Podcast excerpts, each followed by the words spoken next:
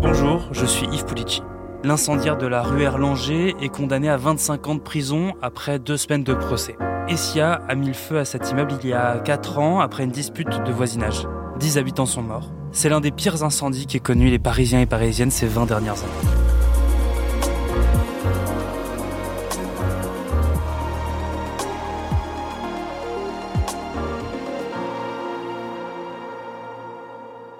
Dix morts, une trentaine de blessés, dont huit pompiers dans l'incendie d'un immeuble dans le 16e arrondissement de Paris en pleine nuit.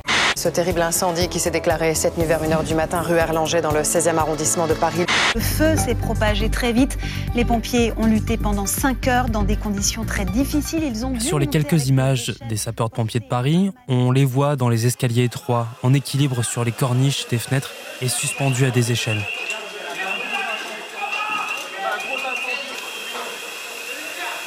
Ce que l'on voit aussi, ce sont les flammes crachées par les fenêtres. On aperçoit à l'intérieur des appartements le plafond en train de fondre.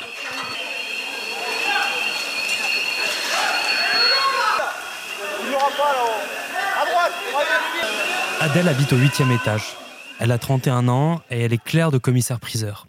Son alarme incendie sonne. Sa porte est en feu. Elle appelle sa mère qui ajoute le 18 à l'appel. La conversation est partagée par le journal Libération. Adèle pleure dans sa chambre, elle décrit des flammes oranges, puis bleues, elles avancent vers elle. On entend le bruit du bâtiment qui brûle, les explosions, les fenêtres qui éclatent. Les habitants hurlent de peur, de douleur. Qui hurlaient pour leur vie, on, sentait vraiment euh, au feu, il y a le feu, il y a le feu, on entendait, on entendait les gens hurler, c'était très choquant, très impressionnant. Adèle est coincée sur son balcon, elle se protège avec une table en aluminium. C'est fini, pleure Adèle. C'est pas grave maman, j'étais très heureuse. Adèle ne sera pas sauvée. Quatre étages plus bas, une autre habitante est au téléphone avec sa mère. J'ai entendu des cris, ça vient de la cour. Dehors, il y a de la fumée. J'appelle ma mère. Je n'arrive pas à parler, seulement hurler au secours. J'attends les pompiers. Je pense mourir. Je suis évacué en rappel. J'ai de la chance d'être sauvée. Morgane est designeuse. Elle vient de finir ses études. Quatre ans plus tard, elle est toujours traumatisée. J'ai dû réapprendre à manger, à écouter de la musique. Je me suis retrouvé sur le banc de touche de la vie. Comme Morgane, comme tous les habitants, Claire s'est vue mourir. Je me vois sauter. Je me vois sauter ou, mourir brûlée. Les flammes étaient juste à côté de moi, au huitième étage. Je me suis cachée derrière un mur en pierre avec trois personnes qui étaient dans le vide et, qui sont suspendues à des, barreaux. Je les, ai aidés à monter. On était deux à les avoir aidés à monter du, septième. Ils étaient déjà montés eux, du sixième en escaladant les bords de fenêtres. Et il y avait encore des gens dans, les appartements. C'est les bruits, la souffrance des gens, de les avoir vus presque. Je ne sais pas s'ils sont jetés par la fenêtre, mais je, voyais les flammes qui arrivaient derrière eux. Et ils étaient sur, le rebord de leur fenêtre. Et, les pompiers n'étaient pas là. Et je ne sais pas s'ils sont morts ou pas. C'est tous ces bruits, en fait, cette souffrance, tous ces hurlements qui me hantent. Désespérés, certains nouent des draps, tentent d'échapper au brasier en rappel. Une habitante glisse de sa corde et meurt dans la chute. Deux autres habitants meurent défenestrés. Sept autres victimes sont retrouvées calcinées. Bilan 10 morts, de 16 à 92 ans. Le 17 bis de la rue Erlanger, c'est un immeuble des années 30. 72 studios, 8 étages, principalement occupés par des jeunes.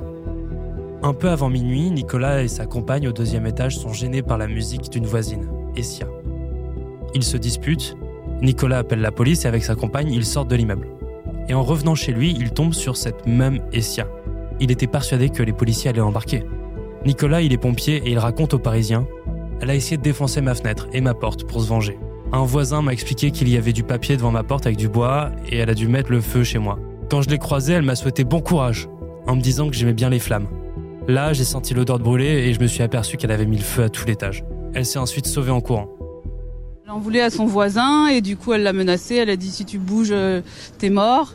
Et euh, elle a jeté des assiettes par terre. Mmh. Et ensuite, euh, paraît-il, ça on l'a pas vu, mais ensuite paraît-il qu'elle a mis des feuilles de papier sous sa porte et qu'elle les a allumées. Essia a été arrêtée dans la nuit alors qu'elle essayait d'incendier une voiture. Les experts psychiatriques diagnostiquent des troubles borderline graves. En 20 ans, elle est hospitalisée 30 fois en psychiatrie. Au procès, elle raconte la dispute avec son voisin. J'étais hors de contrôle. Je n'étais pas moi-même. Je savais plus ce que je faisais. Pour les experts, le discernement d'Essia était altéré, mais pas aboli. Pour le président de la Cour et pour l'avocat général, elle est pleinement responsable de ses actes. 27 ans de réclusion assortis de 18 ans de sûreté ont été requis contre l'accusé dans le procès de l'incendie de la rue Erlanger. L'avocat général a reconnu la faiblesse psychiatrique d'Essia Boularès, mais il a demandé au jury de ne pas appliquer de réduction de peine, je cite, au regard de la gravité extrême de la tragédie provoquée, je cite encore, par son action volontaire, vengeresse et disproportionnée. L'incendie s'est propagé à une vitesse terrible. L'immeuble est en fond de cour, on y rentre par un couloir très étroit. Quand le feu se déclenche au deuxième étage, il prend au câble électrique caché dans le faux plafond, à la moquette sur les murs. La cage d'ascenseur devient une cheminée. Les flammes grimpent dans les étages en quelques minutes. Rapidement, les pompiers arrivent, par exemple le caporal Aurélien parmi les premiers. On arrive sur place, donc nous déjà dans un premier temps, euh, on voit pas de, pas de fumée, pas de fumée, pas de flammes, pas de gens affolés. Moi, ma première mission, c'était de barrer le gaz. Et puis, mon chef d'agrège, je dois revenir en courant et une cri sauvetage. Donc, euh, je laisse la mission euh, du barrage de gaz euh, en stand-by. Et puis, on part en, fameuse courette. Où en face de nous, en fait, on voit un bâtiment de, donc de 8 étages qui est totalement enfumé du deuxième niveau au dernier niveau, totalement fumé. Et directement au quatrième étage, je vois une, une, une femme qui est assise sur son rebord de fenêtre et qui crie à l'aide, au secours, voilà, je vais sauter. Plus de 300 pompiers sont mobilisés. Mais la grande échelle ne rentre pas dans la cour. La plus grande qu'ils peuvent utiliser, elle atteint le quatrième étage seulement. Ils utilisent aussi des échelles accrochées. De balcon en balcon, ils grimpent beaucoup moins vite que les flammes. Les pompiers ont dû se hisser euh, étage par étage pour porter secours aux personnes qui, étaient en difficulté. C'est extrêmement euh, éprouvant physiquement puisqu'il y a un nombre euh, impressionnant de sauvetages et donc c'est à cette occasion que nos, que nos sapeurs-pompiers se sont blessés, légèrement je le rappelle. Huit pompiers ont été blessés et tous sont encore très marqués. Tous sont d'accord clairement sur un point, c'était le pire feu de leur vie et certains expriment des regrets de ne, pas avoir pu sauver tout le monde. Il était impossible de sauver tout le monde. Témoigne au procès Xavier Guédon, lieutenant-colonel qui était à la tête de l'opération.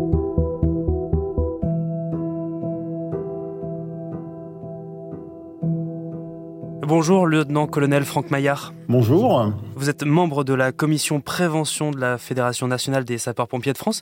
Quel souvenir vous avez de l'incendie de la rue Erlanger? De quoi vous vous souvenez de cet incendie? Alors c'est un, incendie euh, toujours aussi euh, dramatique euh, qui s'est déroulé sur, sur Paris avec avec ces images incroyables des, euh, des sauvetages réalisés par euh, nos collègues de la brigade des sapeurs-pompiers de, de Paris dans des conditions extrêmes, euh, dans la mesure où il a fallu aller récupérer à différents niveaux des, des personnes qui étaient en, en, difficulté et qui menaçaient pour certaines de, de se jeter. Et ce sont des, des sinistres toujours impressionnants où on, on sait que, que, nos hommes et femmes mettent leur vie en danger pour, pour secourir euh, et pour aller euh, procéder à des sauvetages.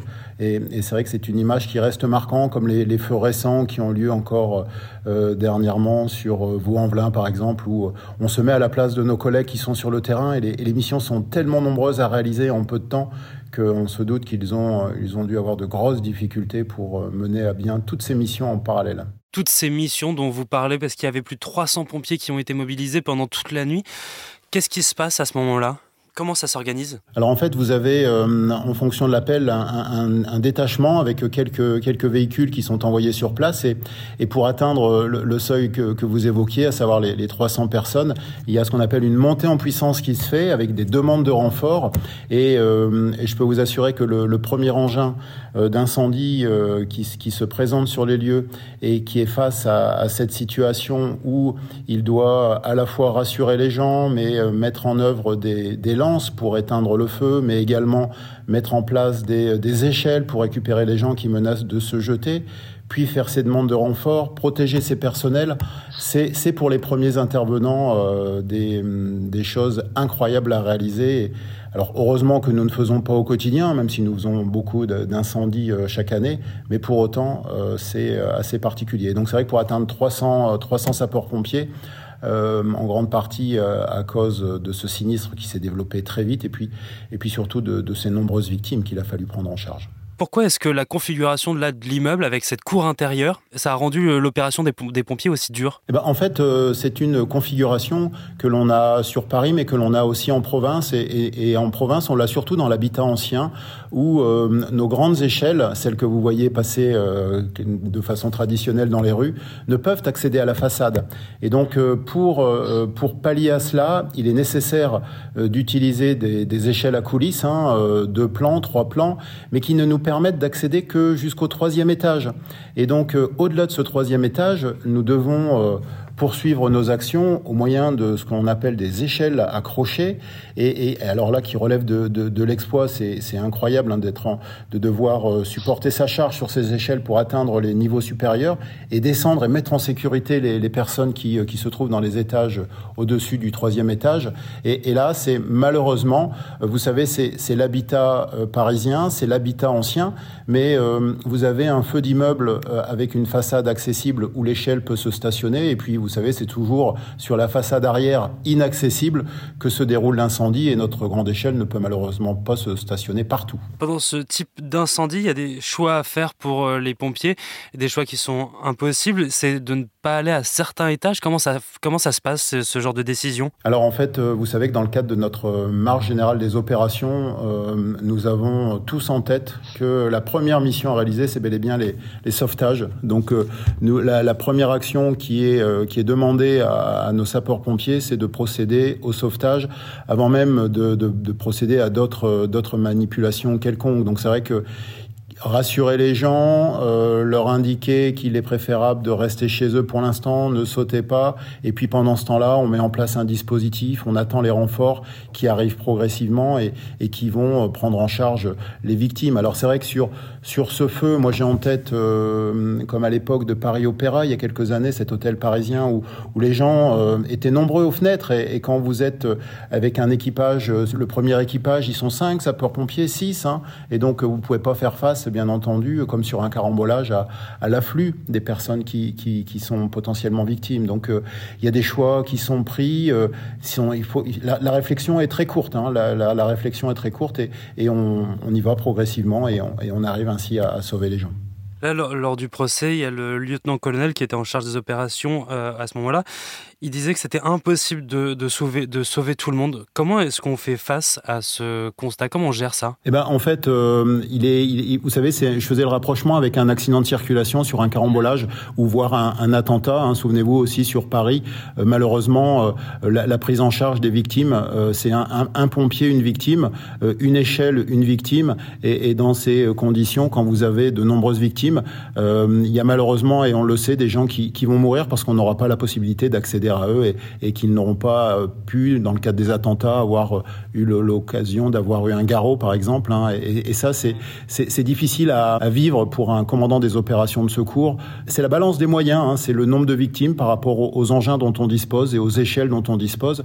Et, parfois, ces choix stratégiques, ben, il faut prendre une décision, c'est immédiat et, on n'a pas beaucoup de réflexion et, chaque intervention est particulière. Et on peut jamais planifier un, incendie, euh, bien entendu, euh, en arrivant sur place, c'est impossible. Ce, ce genre d'endroit, ce genre d'immeuble euh, quasiment inaccessible en fond de cour, est-ce que c'est fréquent d'en avoir en France et dans les villes? Est-ce qu'on arrive à chiffrer ce nombre d'immeubles où c'est compliqué d'y accéder quand on est pompier Alors en fait, il y a énormément d'immeubles. Hein. Je, je, faisais référence tout à l'heure à l'arrière des immeubles, qui par principe, toutes les façades des immeubles ne sont pas accessibles aux, aux, aux sapeurs pompiers.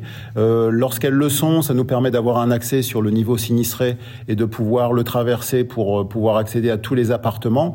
Pratiquement toutes les grandes villes, toutes les villes avec un habitat ancien euh, ont euh, systématiquement très souvent un porche sous lequel vous, vous rentrez pour accéder à une petite courée intérieure et, là se dégagent les immeubles euh, et, lors d'un incendie, eh ben, euh, la grande échelle ne passe pas et, donc il y a, y a, des actions qui seront mises en place par les sapeurs-pompiers pour procéder au sauvetage. Là, là, la situation était telle qu'il y avait tellement de personnes à sauver à, en même temps. Euh, les, les, sauvetages ont été considérables, mais à un moment donné, des pompiers ont fait plusieurs sauvetages. Ils ont, ils ont dépassé les limites de leur, de leur force, mais, mais voilà, c'est ainsi. Et, et c'est toujours difficile à vivre. Et je pense qu'il a dû avoir du mal à le vivre, le, commandant des opérations de secours sur Paris. Est-ce que l'incendie de la rue Erlanger a fait évoluer vos, vos pratiques? Est-ce qu'il y a des des nouvelles façons d'intervenir à, partir de ce drame? Euh, Pour avoir échangé avec mes, collègues de la brigade des sapeurs-pompiers de Paris, ils ont alors ils, ont un certain nombre de procédures comme comme en province euh, l'ensemble des pompiers en ont également, mais mais ils ont ils ont ils ont rédigé un, guide de, prévention du risque incendie dans les immeubles d'habitation existants et, euh, et, ponctuellement peuvent être amenés à faire des, des propositions d'amélioration, comme comme notamment euh, la, création, vous savez quand la, façade n'est pas accessible euh, sur l'arrière, euh, il est parfois euh, demandé de mettre des échelles type échelle à crinoline à l'air libre, vous savez, échelles métalliques par lesquelles les gens peuvent éventuellement évacuer. En fait, pourquoi on a des problématiques liées aux façades? C'est en grande partie parce que les gens, quand ils quittent leur appartement, laissent la porte ouverte, hein, donc je parle des immeubles bien entendu, laissent la porte ouverte et la fumée s'engouffre dans le couloir. Et lorsque la porte de la cage d'escalier n'est pas fermée, cette fumée s'engouffre également dans la cage d'escalier, rendant impossible toute évacuation euh, du public euh, par cette euh, quelque sorte colonne vertébrale. Hein. Si, elle ne fonctionne pas, cette cage d'escalier, à l'instar de notre colonne vertébrale, ben, ça paralyse tout type d'évacuation et empêche ainsi les, aux personnes de sortir. En France, en France, la règle, euh, et dans de nombreux pays européens, la règle en France, c'est bel et bien de rester chez soi. Hein. C'est malheureusement le constat que je fais moi sur le terrain encore récemment, c'est que euh, les gens en fait ont peur et sortent. Euh, alors que en appartement, euh, la règle, c'est bel et bien, lorsque le feu est à l'extérieur de son appartement, de rester chez soi. le feu démarre chez soi, évidemment, il faut en sortir, mais, mais quand le feu est dans le couloir, il faut surtout pas, surtout pas partir dans les fumées. C'est souvent dans ces conditions qu'on a des, des, personnes intoxiquées. Euh, par, par les fumées. Donc euh, c'est vrai que normalement, si les conditions étaient euh, réunies dans, dans, cet immeuble, si les, la cage d'escalier euh, pouvait avait pu remplir ses fonctions, ce, ce ne fut pas le cas rue Erlanger parce que parce que la, le feu a démarré sur le, sur le palier dans le couloir. Donc les fumées ont rempli cette, cette zone vitale pour l'évacuation, empêchant ainsi l'évacuation des, des résidents. Est-ce qu'il y a des euh, précautions que peuvent prendre les euh, propriétaires de ces immeubles pour euh, améliorer la sécurité, les rendre plus faciles d'évacuation de, alors, bien entendu, ces, ces problématiques euh, que l'on rencontre liées aux vérifications qui doivent être faites dans les établissements, euh, les extincteurs entre autres, mais, mais d'autres éléments, c'est à la charge des, des propriétaires. Hein. Le, notre réglementation leur impose euh, de, de, procéder à différentes vérifications euh, régulières euh, que qu'ils ne font pas tous, hein, malheureusement. Euh, par exemple, c'est ce qui est nous aussi très important, et c'est ce que l'on prône au niveau de la Fédération nationale des sapeurs-pompiers de France, c'est d'installer dans dans, tous les logements des détecteurs autonomes avertisseurs de fumée. Ça, c'est, mais, pas seulement dans le couloir, également dans, les chambres, euh, dans la buanderie. Hein, les, feux de sèche-linge et autres machines à laver sont tellement fréquents. Donc c'est vrai que le, fait d'avoir déjà pour les propriétaires installé, euh, c'est depuis 2015, hein, et, je ne suis pas persuadé que tous les logements aujourd'hui dans ces immeubles en soient dotés, en soient équipés. Mais ça, c'est permettre ainsi de déterminer, euh, de détecter le feu le plus rapidement possible et, et, plus le feu est détecté rapidement et plus les gens auront le, le loisir de pouvoir euh, s'échapper de, de, ce, de ce brasier, parce qu'un feu, c'est c'est pas 10 minutes, c'est pas 5 minutes, c'est moins de 2 minutes. C'est moins de 2 minutes pour, euh, pour sortir, pour s'extirper d'un appartement dans lequel il y a l'incendie, parce que sinon vous êtes euh, intoxiqué, asphyxié par les, les fumées et, et vous perdez connaissance rapidement. Merci, lieutenant-colonel Franck Maillard. De rien, je vous remercie également. Merci d'avoir écouté ce nouvel épisode du Titre à la Une. Merci à Sophie Perwaguet à la réalisation. Vous pouvez nous retrouver sur toutes les plateformes d'écoute, sur le site et l'application de BFM TV. À bientôt.